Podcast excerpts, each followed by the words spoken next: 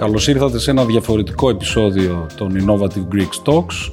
Σήμερα έχουμε μαζί μας τον πατέρα μου, Θάνο Βερέμι, ομότιμο καθηγητή του Πανεπιστημίου Αθηνών στην Ιστορία. Θα κάνουμε λοιπόν μια αναδρομή ε, στους εφευρετικούς Έλληνες του παρελθόντος και νομίζω ότι πρέπει να ξεκινήσουμε από την αρχαιότητα και να μας πεις εσύ τη γνώμη σου ε, για το ποιους ξεχωρίζεις ως εμβληματικές περιπτώσεις ανθρώπων που σκέφτηκαν τα πράγματα πολύ διαφορετικά από τους προηγούμενους. Ε, τώρα εδώ βέβαια αυτή είναι δύσκολη ερώτηση γιατί η αρχαιότητα είναι γεμάτη εφηβρετικούς ανθρώπους. Δεν είναι ένας και δύο, είναι όλοι σχεδόν. Και πρέπει να επιλέξει κανείς από τους καλούς. Θα έλεγα ότι ο Πλάτων σίγουρα είναι ο πιο εφευρετικός. Είναι ο άνθρωπος που συλλαμβάνει την ανθρωπότητα σαν μια ιδέα, σαν μια αφαίρεση.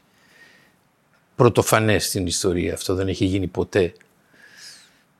Ο άλλος είναι ο Αριστοτέλης, ο οποίος έβαλε τον κόσμο σε τάξη, κυριολεκτικά, χρησιμοποιώντας τη λογική ως όργανο εφταξίας της ανθρωπότητας, μοναδικός κι αυτός.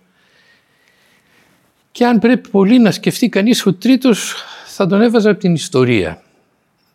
Είναι ο Θουκυδίδης.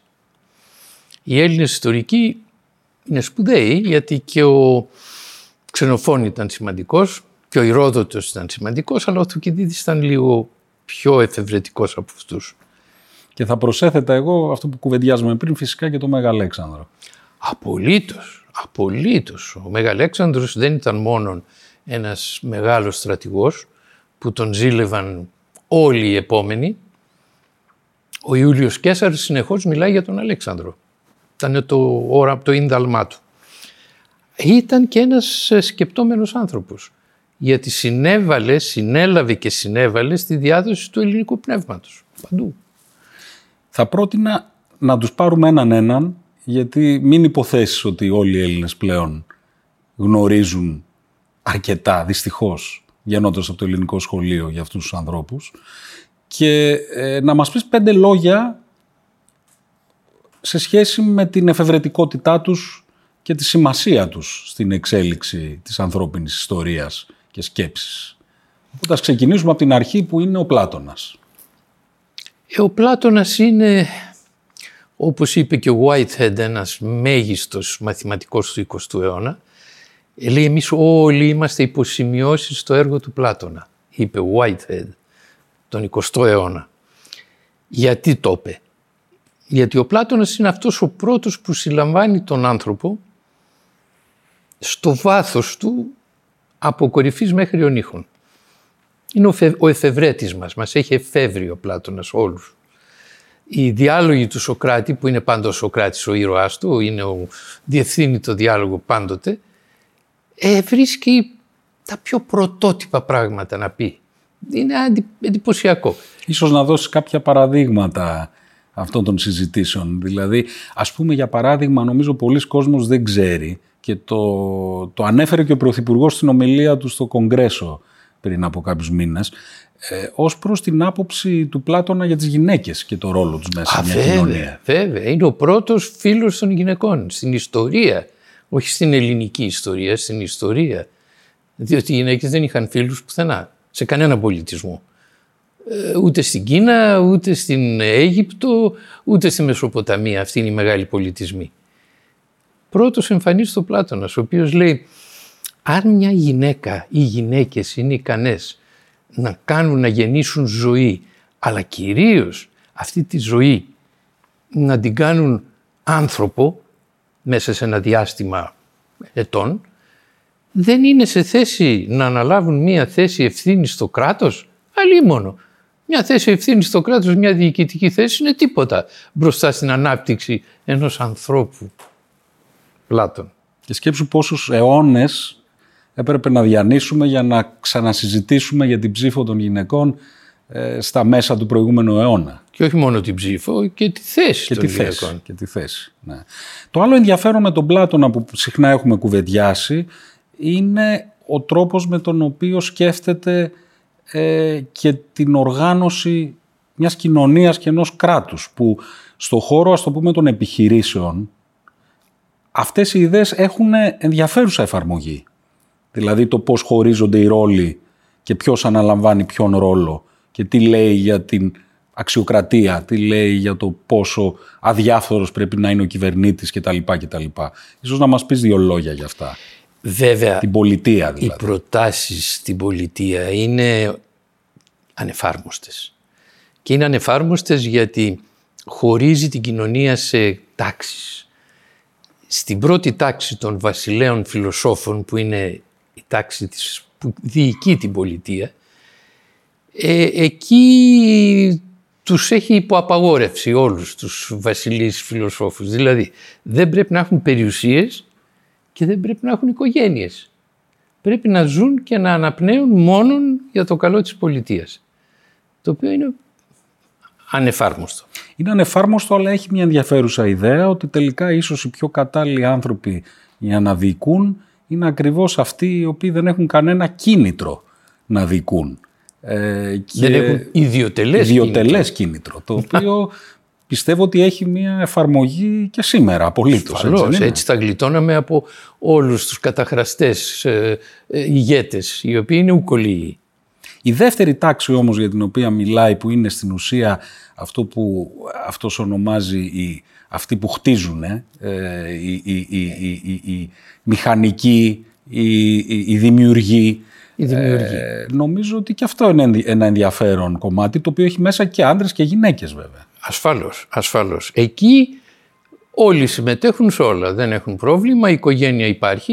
Η οικογένεια όχι με τη σημερινή έννοια, ε, με την έννοια του να έχεις παιδιά και να τα μεγαλώνεις, αλλά μπορεί να μην είναι δικά σου. Βέβαια η αντίληψη του Πλάτωνα για την οικογένεια δεν είναι η σημερινή. Ο Πλάτων πίστευε ότι κανείς δεν πρέπει να ανακαλύψει τα δικά του παιδιά, ότι υπήρχε ελευθερία σχέσεων κατά Πλάτωνα και γεννιόντουσαν παιδιά τα οποία μπορεί να ανήκαν και στον ένα και στον άλλο και στον παρακάτω. Και τους μεγάλων η πόλη όλοι μαζί. Και όλη η πόλη τα θεωρούσε παιδιά της αυτά. Το οποίο είναι ενδιαφέρον, είναι ρομαντικό λίγο, αλλά είναι ωραίο. Πολύ ενδιαφέρον. Και όλοι μεγάλωναν τα παιδιά σαν να ήταν δικά τους. Γιατί δεν ξέραν ποιο είναι το δικό τους παιδί. Δεν υπήρχε η έννοια της κτίσεως του παιδιού από τον πατέρα. Η, η μάνα ήξερε, αλλά ο πατέρας δεν ήξερε. Ε, αυτό είναι μια πρωτοτυπία του Πλάτωνα που επίσης δεν λειτουργεί ε, σε μια πραγματική κοινωνία πολύ εύκολα. Ε, καλά, όλο του το έργο είναι, είναι, είναι συγκλονιστικό. Εγώ θεωρώ ότι δεν έχει γραφτεί τίποτα πιο ενδιαφέρον από τα έργα του Πλάτωνα. Τώρα ο Αριστοτέλης, ο Αριστοτέλης είναι πολύ πιο προσγειωμένος. Όλο του το έργο μελετάει τη φύση, μελετάει την λειτουργία της λογικής στους ανθρώπους, ε, μελετάει την... και τι δεν μελετάει, τα πάντα. Ο Αριστοτέλης είναι παντογνώστης. Και επίσης και έχει και μια ηθική ενδιαφέρουσα, πάρα πολύ ενδιαφέρουσα, που λέγεται, ε, περιέχεται στο βιβλίο κυρίως ε, ηθική νικομάχια, ηθική του, νικο, του νικόμαχου. Ε, τι λέει στην ηθική; Του, λέει ότι ο άνθρωπος πρέπει να επιδιώκει τη μεσότητα.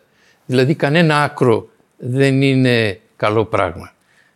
Είτε είσαι πάρα πολύ καλός και αγαθός και τα δίνεις όλα, είτε είσαι τέρας. Και τα δύο άκρα είναι απορριπταία, ακόμα και ο πολύ καλός άνθρωπος. Δηλαδή ο Αριστοτέλης δεν θα δεχόταν έναν χριστιανό σαν τον Χριστό. Θα έλεγε αυτό είναι υπερβολή, υπερβολή καλοσύνης. Ο Αριστοτέλης μιλάει πάντα για τη μεσότητα, είναι αυτός που είναι στη μέση. Και αυτή τη μεσότητα λέει μπορείς να την πετύχεις αν έχεις τέσσερις αρετές. Αν είσαι μετριοπαθής, να μην έχεις πάθος μεγάλο για τίποτα, να είσαι ψύχρεμος, μετριοπαθής, να είσαι δίκαιος, πολύ σημαντικό, να κρίνεις με δικαιοσύνη τους άλλους, να είσαι δοτικός, να είσαι μεγαλόψυχος, δηλαδή να δίνεις από τον εαυτό σου. Και το τελευταίο είναι, είναι το τόλμη. θάρρος. Θάρρος. Το θάρρος. Τόλμη. Να μην φοβάσαι, να μην φοβάσαι το θάνατο, φιλοσοφικό, φιλοσοφική κατάκτηση, να λέω θα πεθάνω εντάξει τι να κάνουμε. Να μην φοβάσαι τον εχθρό στον πόλεμο, να μην φοβάσαι γενικώ. Με αυτά τα τέσσερα, τις τέσσερις αρετές, καταφέρνεις τη μεσότητα.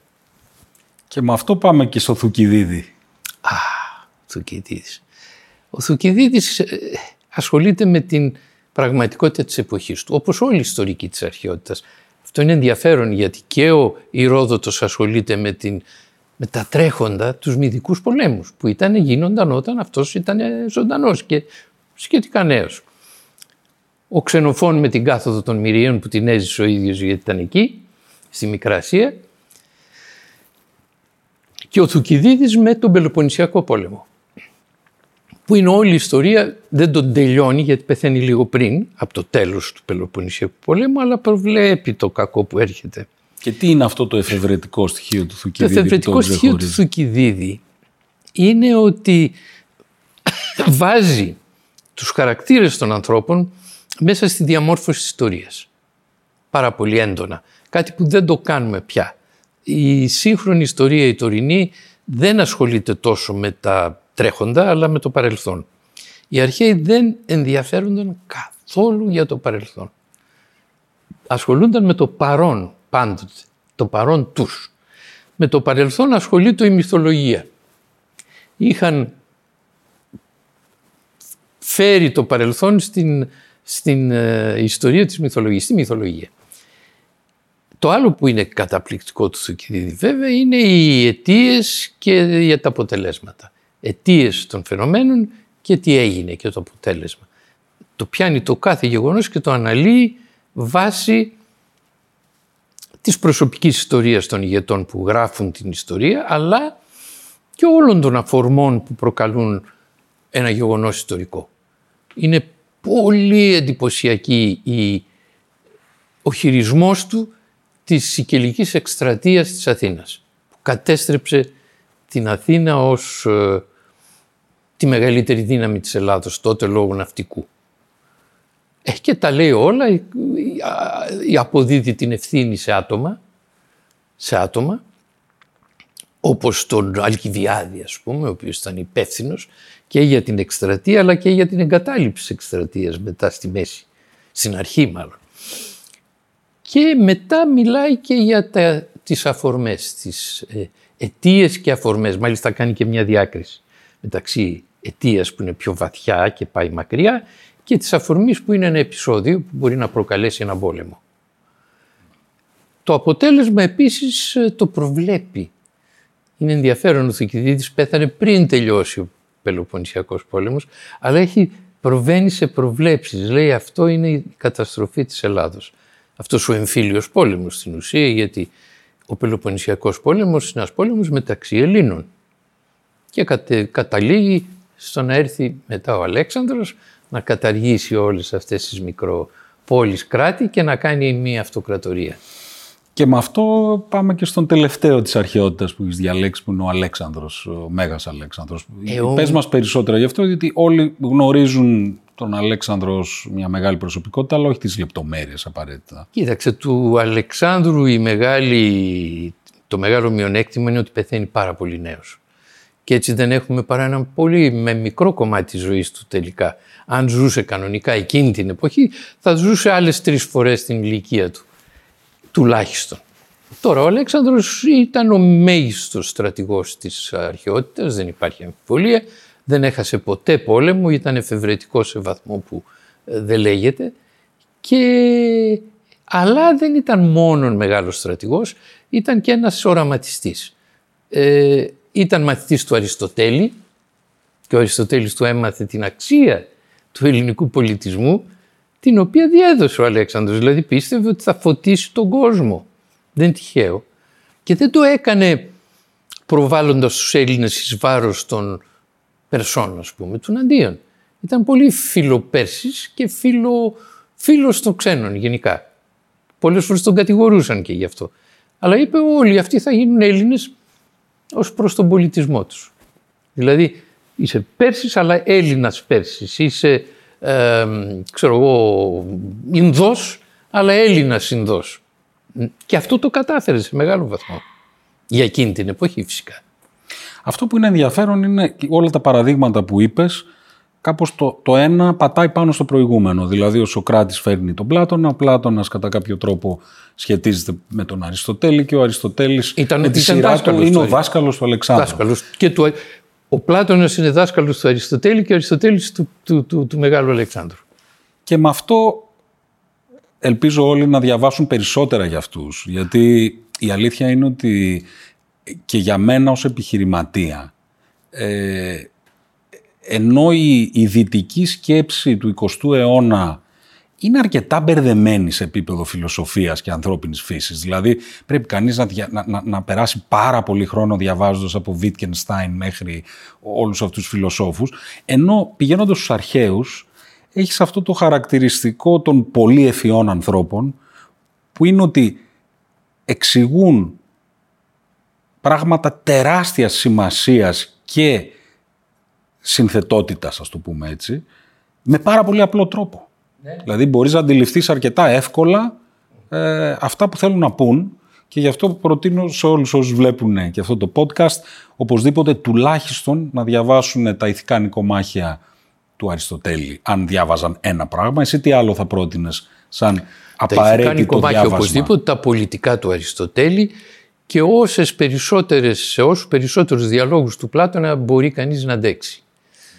Πάρα πολύ ωραία ενδιαφέροντα πράγματα. Πάρα... Σας λέω το χειρότερο που έχει συμβεί σε εμάς όλους τους Έλληνες είναι ότι μάθαμε τα αρχαία στο σχολείο. Καταστροφή. Αυτή ήταν η καταστροφή μας. Γιατί τι μάθαμε στο σχολείο, μάθαμε συντακτικό και γραμματική, την οποία ξεχάσαμε. Δεν μάθαμε τα κείμενα που να πάρει ο διάολος, που είναι τα καταπληκτικά. Εγώ στα γεράματα τα, τα έμαθα, τα διαβάζω τώρα. Και λέω, Θεέ μου, τι έχασα τόσα χρόνια. Και το λέω και στους ακροατές αυτής της συζήτησης, μη χάνετε χρόνο, διαβάστε αρχαίους. Συμφωνώ μαζί σου ε, και νομίζω ότι όλα αυτά τα coaching που, που προσφέρονται στο διαδίκτυο για το πώς να βελτιωθεί σαν άνθρωπος, πώς να βελτιώσει την επιχείρησή σου κτλ. Ε, γίνονται πάρα πολύ πιο αποτελεσματικά απλά διαβάζοντας του αρχαίους. Ξέρεις ποια είναι επίσης μια τεράστια, τώρα που μιλούσαμε, το σκεφτόμουν, διαφορά του σύγχρονου ανθρώπου από τον αρχαίο Έλληνα. Εντάξει, ο σύγχρονος άνθρωπος έχει προωθήσει πολύ περισσότερο από ότι οι αρχαίοι τα ανθρώπινα δικαιώματα. Αναμφίβολα. Σε αυτό το τομέα οι αρχαίοι είναι τίποτα, δεν τους ενδιαφέραν καθόλου. Συνήθως. Καθόλου. Αλλά ο σύγχρονος άνθρωπος είναι πάρα πολύ και δεν το λέω για κακό, ίσως είναι και για καλό, κάτω από την επιρροή της Εκκλησίας. Δηλαδή όλος ο Μεσαίωνας είναι μια θρησκευτική ε, εξάσκηση στο θρήσκευμα. Όλος ο Μεσαίωνας. Δηλαδή δημιουργήθηκε πόσοι αιώνες είναι, 5-6 αιώνες να τους βάλουμε στο Μεσαίωνα. Θρησκεία. Θρησκεία, θρησκεία, θρησκεία. Ακόμα και η, η ταφή της Ελισάβετ της Αγγλίας τι ήταν, μια θρησκευτική κυρίως ε, υπόθεση. Η εκκλησία εκεί πήγε, από εκεί γύρισε, ξαναπήγε. Ο, ο, ο, ο αρχιεπίσκοπος του Κάντερμπορι την, την, την έχρισε, ε, ο άλλος αρχιεπίσκοπος την έθαψε. Θέλω να πω εκκλησία. Η εκκλησία είναι παντού. Στην αρχαιότητα δεν υπάρχει. Αυτό δεν υπάρχει στη σκέψη των ανθρώπων αυτών. Καθόλου, πουθενά. Και γι' αυτό είναι χρήσιμη η αρχαίοι για, για ένα νέο επιχειρηματία με την έννοια ότι πρεσβεύουν την πίστη στην ανθρώπινη δυνατότητα. Έτσι. Δεν πρεσβεύουν την πίστη σε μια ανώτερη δύναμη. Έτσι. Και με αυτή την έννοια πιστεύουν στην Ηθική αυτοδιάθεση. δεν είναι να υπακούει σε μια, στη βούληση μιας ανώτατης δύναμης. Ακριβώς. Είναι να μόνος σου να φτιάξεις τη ζωή σου. Μόνος σου. Και με αυτό μπορούμε να πάμε στη πιο σύγχρονη Ελλάδα και να ξεχωρίσεις και πάλι ε, κάποιους εφευρετικούς Έλληνες της πιο σύγχρονης περίοδου. Ποιους θα, ποιους θα ξεχώριζες και ίσως να μας πεις δύο λόγια για τον καθέναν από αυτούς. Γιατί και εμείς κακά τα ψέματα πάνω σε αυτούς πατάμε τώρα. Σίγουρα. Απλά τους έχουμε ξεχάσει. Γιατί και αυτοί δυστυχώς δεν διδάσκονται με το σωστό τρόπο στα σχολεία, ώστε ο καθένας μας αυτόματα να ξέρει ε, ποια ήταν τα πράγματα τα οποία αφήσαν πίσω τους. Κοιτάξτε, το σχολείο το μόνο που καταφέρνει και δεν είναι λίγο αυτό πρέπει να το παραδεχτούμε είναι η πατριδογνωσία. Είναι να μάθεις να αισθάνεσαι αλληλεγγύη με κάποιους άλλους Έλληνες που δεν είδες ποτέ στη ζωή σου. Αυτό το μαθαίνεις στο σχολείο. Εντάξει. Καλό είναι. Πολύ καλό. Αλλά δεν, είναι, δεν φτάνει. Δεν φτάνει. Γιατί παραλείπονται τόσα άλλα σημαντικά. Η γνώση των αρχαίων είναι μηδέν, η γνώση του Βυζαντίου είναι κάποια γεγονότα κυρίως, ε, η γνώση της νεότερης εποχής είναι η Ελληνική Επανάσταση, άντε βία και ο πρώτος παγκόσμιος πόλεμος, αλλά μπα, η Ελληνική Επανάσταση. Η οποία είναι εντάξει, καλό είναι να την ξέρουμε, αμφίβολα, γιατί είναι πολύ, πολύ σημαντικό γεγονός. Αλλά βρε παιδί μου, δεν μαθαίνουμε εις βάθος. Πρώτον, λέμε για προσωπικότητες τώρα. Για Ας μένα... ξεκινήσουμε να μας ναι, πεις λίγο για αυτές τις προσωπικότητες. Για μένα ο σημαντικότερος Έλληνας του 19ου αιώνα είναι ο Κωνσταντίνος Παπαρηγόπουλος. Γιατί, γιατί αυτός μας έφτιαξε τη συνείδησή μας, την αυτοσυνειδησία μας. Ποιοι είμαστε; Αυτός μας το είπε για πρώτη φορά. Και μας το είπε και με πολύ ευρηματικό τρόπο. Διότι υπήρξε ένας Γερμανός, ο Φαλμεράγερ, που είπε «Ουδέ σταγόνα ελληνικού αίματος υπάρχει στις φλέβες των νέων Ελλήνων». Και τι απάντησε ο Παπαρηγόπουλος. Ε, και λέει, το αίμα δεν μιλάει, δεν σου λέει ποιος είσαι. Μπορεί να, είσαι, να έχεις ο μπαμπάς σου να είναι λάπονας και να έχεις μεγαλώσει και να ζήσει στην Ελλάδα. Μπορεί ο μπαμπάς σου να είναι από την Ιγυρία, δεν το κούμπο. Και να σου λένε τι είσαι ρε Γιάννη, ε, Έλληνας είμαι, λέει, τι να είμαι. Δηλαδή σε κάνει αυτό που είσαι, αυτό που θέλεις να είσαι. Και ακόμα και σε ακραίες περιπτώσεις τέτοιες. Και λέει ο Παπαρηγόπουλος, κάθε λαός είναι η γλώσσα, οι συνήθειες, ο πολιτισμός του και αυτό που θέλει να είναι. Δηλαδή τι πιο εφευρετικό και έξυπνο από αυτό. Δεν μας είπε «Ω, οι Έλληνες έχουν στο, στο, στις φλέβες τους τρέχει γνήσιο ελληνικό αίμα». Μπούρδες. Είπε καμία σχέση, το αίμα δεν μιλάει. Ούτε ξέρεις τι αίμα έχεις. Κανείς δεν ήξερε και μάλιστα χρησιμοποίησε και παραδείγματα την Αγγλία, τη Γερμανία, τη Γαλλία. Λέει τι ήταν αυτή, είναι καθαρό εμεί. Κάθε άλλο. Οι Γερμανοί μισοί είναι Σλάβοι. Το πιο αστείο είναι αυτό που, που μου έλεγες για τον περίφημο Ριχάρδο, τον Λεοντόκαρδο, τον ήρωα της Αγγλίας, ο οποίος δεν είχε πάει σχεδόν ποτέ του στην Αγγλία. Έτσι. Ζούσε στη Γαλλία. Ε, ζήσε λίγο στην Αγγλία και δεν Και ήξε... μίλαγε γαλλικά. Ε, μόνο γαλλικά. Όχι μόνο μίλαγε γαλλικά, έγραφε ποίηματα στα γαλλικά και είναι σπουδαίος τρουβαδούρος. Αν έκανε κάτι σωστό στη ζωή του ήταν αυτό. Γιατί κατά τα έσφαζε. Ναι. Κατά τα έσφαζε. Ο Παπαρηγόπουλος πράγματι που πολύ λίγοι τον ξέρουν ως ιστορικό και τον έχουν διαβάσει βάζει τις βάσεις ας πούμε μιας εθνικής συνείδησης με τον πιο υγιή τρόπο. Με τον υγιέστερο τρόπο. Και να σου πω και κάτι, τώρα που συζητάμε στο φέρνο στο σήμερα πώς η Ελλάδα προσπαθεί να χτίσει ένα οικοσύστημα τεχνολογίας ε, το οποίο έχει κάποιες αρχές διαφορετικές και ανανεώνει τη χώρα, την οικονομία κτλ. Έχουμε το πρόβλημα ότι ξεμένουμε από, από καλούς ανθρώπους και από τη μία λέμε να φέρουμε πίσω τους Έλληνες που φύγαν στο brain drain, από την άλλη όμως πρέπει να υποδεχτούμε και τους γείτονές μας. Αιγύπτιους, Τούρκους, ε, Ρουμάνους, Σέρβους, Βούλγαρους κτλ. Μακριά. Σε 10 χρόνια όλοι οι Αλβανοί που έχουν έρθει από την Αλβανία θα είναι όχι Έλληνες, Μα είναι, ήδη, μα είναι ήδη Έλληνες. Τα παιδιά τους είναι, είναι Έλληνες. Αυτό ο Παπαρηγόπουλος Η Ελληνική Επανάσταση βάζει πολύ σωστά. είναι καλό μάθημα. Ξέρεις, η Ελληνική Επανάσταση δεν έγινε μόνο από Έλληνες. Έγινε από Σουλιώτες. Τι ήταν οι Σουλιώτες, Αρβανίτες. Θα μου πεις, ήταν Ελληνόφωνοι. Βεβαίως ήταν, γιατί ήταν όλοι Ελληνόφωνοι. Θέλω να πω τα ελληνικά τότε ήταν σαν τα αγγλικά σήμερα. Αλλά Αρβανίτες ήταν οι άνθρωποι. Από την Αλβανία προήλθαν οι Σουλιώτες. Οι ήταν οι ήρωες του ελληνισμού. Ποιος κράτησε το Μεσολόγγι, αυτό είναι πολύ ενδιαφέρον που λες. Και πάμε λοιπόν από τον Παπαρηγόπουλο που μας δίνει μια ας πούμε εθνική, πολύ υγιή εθνική συνείδηση.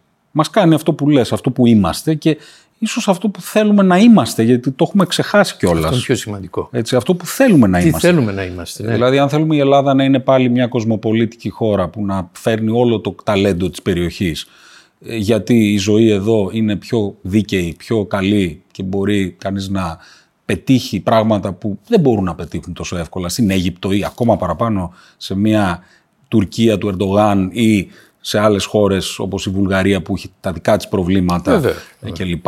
Ε, και να γίνει η Ελλάδα μια χώρα πραγματικά ε, έτοιμη να υποδεχτεί αυτούς τους ανθρώπους.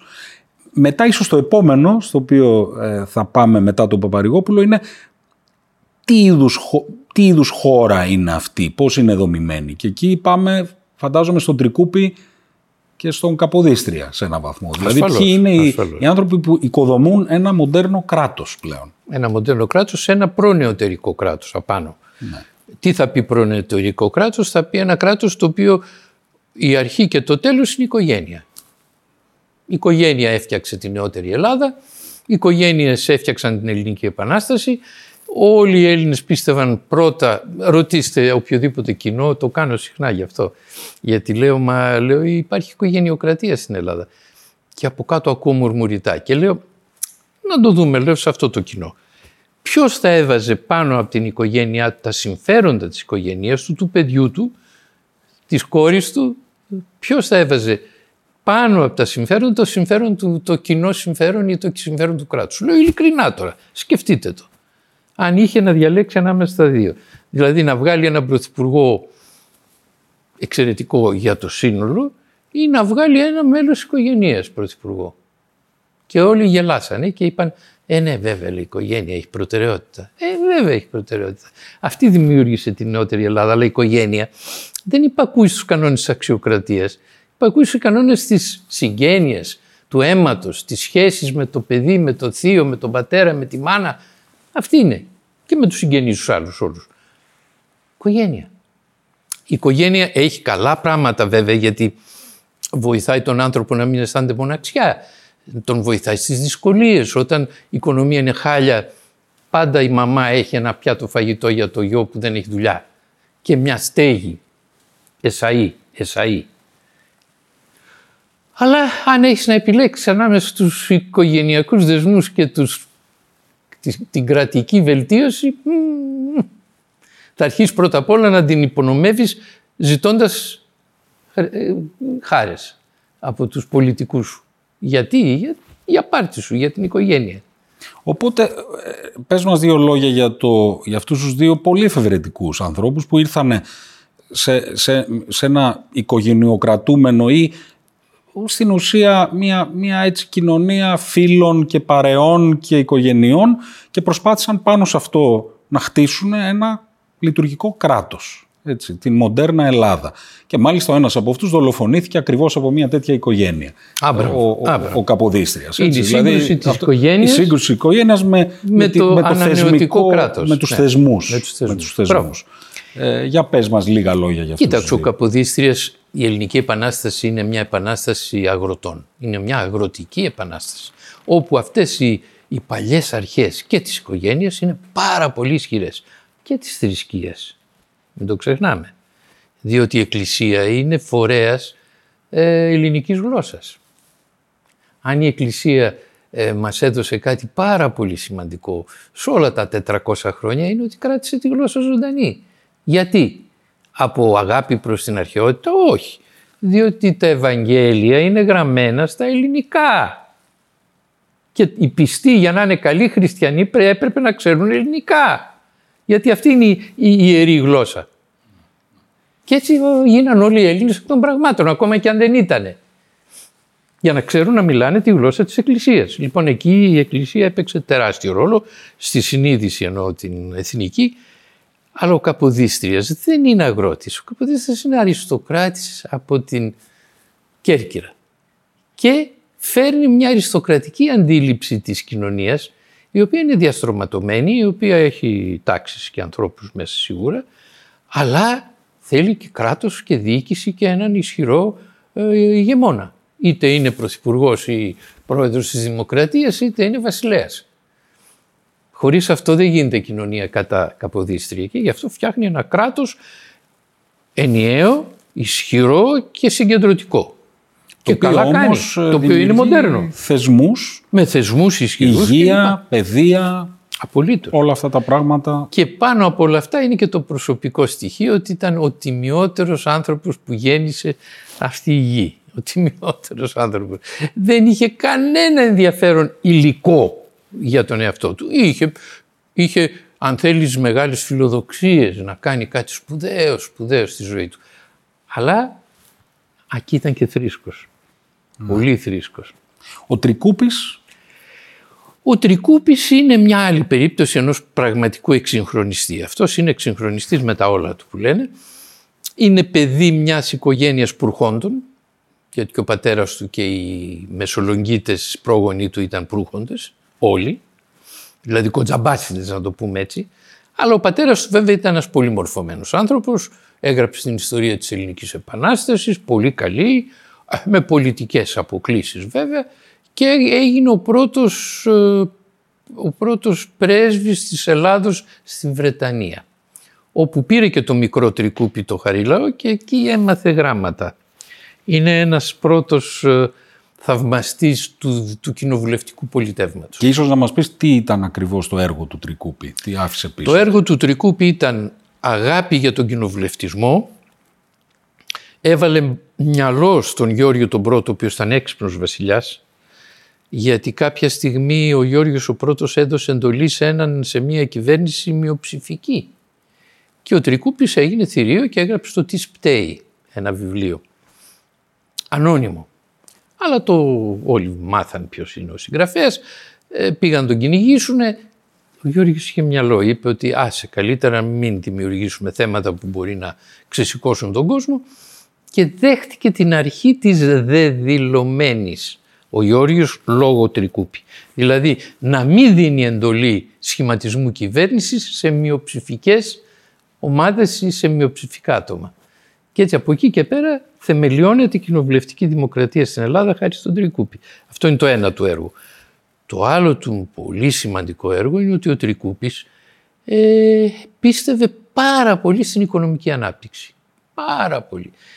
Και είπε, ενώ ο σύγχρονός του και δαίμονάς του ήταν ο Δελιγιάννης, ο οποίος έλεγε τώρα να βγούμε να πολεμήσουμε και να πάρουμε τα εδάφη που είναι ελληνικά και έχουν ελληνικό πληθυσμό, τον αλυτρωτισμό.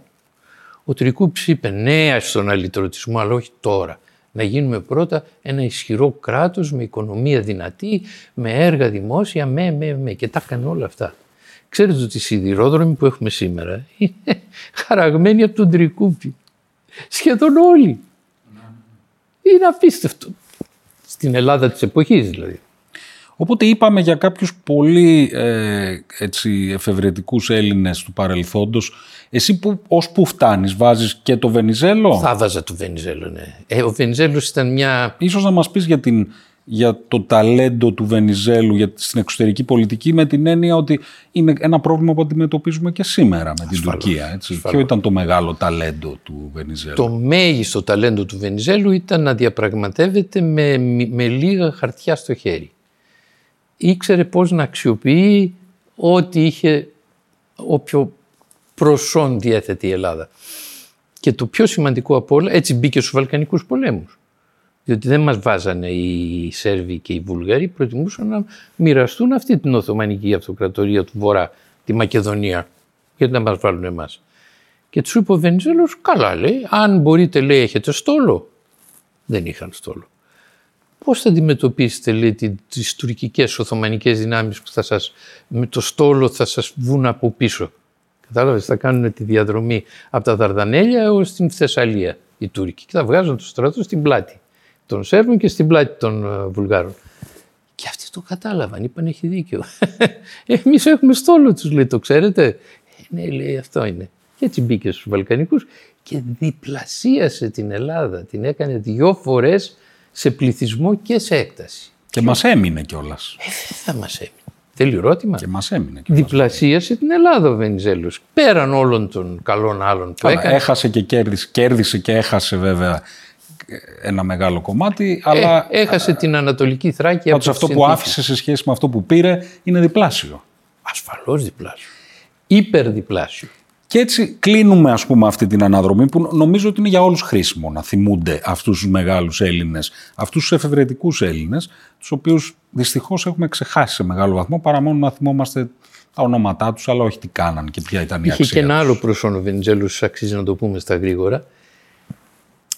Είχε τόση εμπιστοσύνη στον εαυτό του, δικαιολογημένα, γιατί ήταν ένας φοβερά ευφύης άνθρωπος, ώστε δεν φοβόταν τον ανταγωνισμό έφτιαχνε κυβερνήσεις με πάρα πολύ ικανά πρόσωπα. Mm. Πάρα πολύ. Ουδέποτε η Ελλάδα είδε κυβέρνηση σαν την κυβέρνηση του Βενιζέλου του 1910.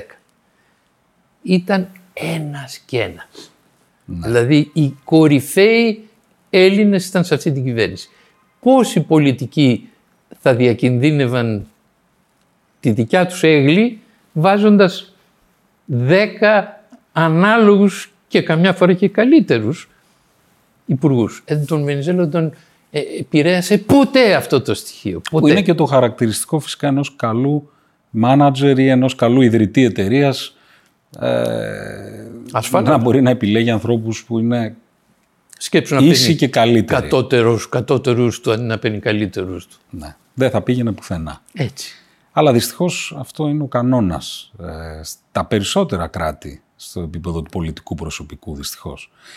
Και ήθελα να κλείσουμε λίγο φέρνοντας όλα αυτά τα μαθήματα από αυτούς τους εφευρετικούς Έλληνες στα προβλήματα που έχουμε ακόμα και σήμερα.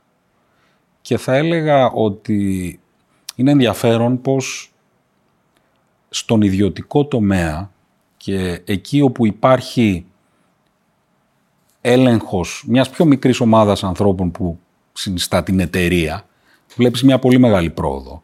Δηλαδή βλέπεις αρχές, φιλοδοξία, αξιοκρατία, ταχύτητα, αποτελεσματικότητα, εξωστρέφεια ε, να λειτουργούν και όταν κανείς πάει και δει τη χώρα σε επίπεδο θεσμών και δομών, βλέπει συχνά ακριβώς το αντίθετο. Και λέμε ότι πάσχουμε ίσως από δύο μεγάλα δεινά στην Ελλάδα, την έλλειψη αξιοκρατίας και την σχέσεις κράτους και τη σχέση κράτους πολιτών και την έννοια του κράτους δικαίου ε, όλα αυτά. και, των, και των δυνατών θεσμών. Δηλαδή τι έχει η Ελλάδα, τι δεν έχει η Ελλάδα σε σχέση με μια προηγμένη δυτική χώρα. Θα έλεγα ότι κατά κύριο λόγο δεν έχει τους θεσμούς που στηρίζουν άλλες χώρες και να πω για παράδειγμα ας πούμε βλέπεις ότι ακόμα και η Αμερική που μπορεί να περάσει μια δίνη σαν σχεδόν τον εμφύλιο που δημιούργησε ο Τραμπ η χώρα παρέμεινε ακέραιη, ε, η οικονομία της δυνατότερη από ποτέ, γιατί σε ένα μεγάλο βαθμό υπάρχουν θεσμοί. Και οι θεσμοί δεν είναι μόνο η δικαιοσύνη βέβαια ε, ή ο στρατός, αλλά είναι και τα πανεπιστήμια, είναι και οι εταιρείες. Είναι πράγματα τα οποία έχουν μια συνέχεια στο χρόνο. Κάτι το οποίο στην Ελλάδα δεν, δεν το έχουμε πετύχει ποτέ πολύ καλά. Να έχουμε θεσμούς που έχουν μια συνέχεια στο χρόνο και δεν εξαρτώνται από τις περιστάσεις της στιγμής της εποχής. Πες μας λίγο και να κλείσουμε με αυτό. Τι έχουμε να μάθουμε ως χώρα από αυτούς τους με, μεγάλους Έλληνες του παρελθόντος, ε, τους πιο εφευρετικούς Έλληνες του παρελθόντος ε, σήμερα; Ο Έλληνας που όλοι οι Έλληνες γνωρίζουν είναι ένα μυθικό πρόσωπο βέβαια, είναι ο Καραγκιόζης ουδής αντιπροσωπεύει καλύτερα την παθογένεια της Ελλάδος από τον Καραγκιόζη. Γιατί; Γιατί ο Καραγκιόζης διαρκώς προσπαθεί να κοροϊδέψει την εξουσία, το κράτος, και η εξουσία καταπιέζει όσο παντιοτρόπος τον Καραγκιόζη. Δηλαδή είναι μια σχέση κακή εκατέρωθεν. Αλλά επόμενο να υπάρχει αυτή η σχέση. Τι μπορούσαμε να μάθουμε; Δεν είναι εύκολο, ξέρεις, να το μάθεις πια από άτομα διότι η Γαλλική Επανάσταση δεν έγινε μόνο από άτομα, έγινε και από μια τάξη ολόκληρη, την αστική τάξη της Γαλλίας. Εμείς δεν είχαμε καμία επανάσταση με επικεφαλής στην αστική τάξη, καμία. Η επανάσταση του 21 είναι μια αγροτική βασικά επανάσταση. Ο Κολοκοτρώνης ήταν αγρότης σχεδόν. Θέλω να πω προέρχεται από αυτή την κοινωνία. Ο Καραϊσκάκης επίσης, ο Μιαούλης το ίδιο. Αυτοί είναι οι ήρωές μας. Δεν είναι και ο Καποδίστριος που έρχεται από αλλού, που είναι αριστοκράτης κιόλας, δεν είναι καν αστός. Που δεν είμαι βέβαιος ότι θεωρείται ήρωας κιόλας. Και δεν θεωρείται και ήρωας, κακός, γιατί είναι ίσως ο μεγαλύτερος από όλους αυτούς, έκανε το, το πιο καλό αν θέλετε στη χώρα. Αλλά εν πάση περιπτώσει θέλω να πω ότι κάπου χάσαμε ένα κεφάλαιο της ιστορίας. Και αυτό το κεφάλαιο ήταν αυτό που βοηθάει να οδηγηθούμε από την αγροτική κοινωνία στην νεότερη κοινωνία των πολιτών, ας πούμε. Το οποίο ε, μπορούμε να το αποκτήσουμε τώρα. Που σίγουρα ποτέ υπάρχει δεν είναι αργά, αστική ποτέ δεν είναι αργά. Τώρα ναι, τώρα υπάρχει και υπάρχουν και πολύ καλοί νέοι άνθρωποι που έχουν σπουδάσει, που ξέρουν γράμματα, που έχουν κάνει πολλά και διάφορα που έρχονται από απ' έξω πολύ με την εμπειρία της. Ε, να βλέπεις οι Έλληνες όταν βρουν ένα αξιόπιστο κράτος κολλάνε απάνω και κάνουν θαύματα στο εξωτερικό. Αλλά και στην Ελλάδα. Γι' αυτό και η ελληνική διασπορά ε, έχει τόσο μεγάλη επιτυχία. Τόσο μεγάλη επιτυχία. Ενώ στην Ελλάδα ε, έχουμε Παλεύει. πολύ μεγαλύτερα προβλήματα. Έτσι. Απολύτως.